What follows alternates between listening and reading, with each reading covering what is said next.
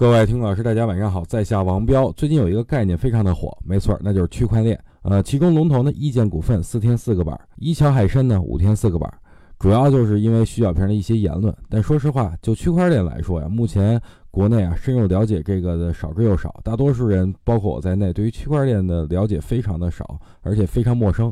我只知道 A 股里边有这么一个概念。让我再深入的了解呢，那真聊不出什么东西来啊！因为一个人引爆了大家对未知事物的兴趣与期待啊，有点不明觉厉的感觉。呃，对于区块链来说呢，我没有发言的资格，因为我也不是这方面的专家，所以能否有投资价值，这个我也不好做判断啊，这各位自己看着办。但对于我来说呢，有一些明确的机会，那就是涨价题材，因为目前市场第一妖股依然存在，那就是贵州燃气。贵州燃气的上涨取决于天然气价格的上涨，这明显就是涨价题材，所以龙头不倒，涨价题材就依然有机会。所以各位一定要关注最近回调的涨价概念股。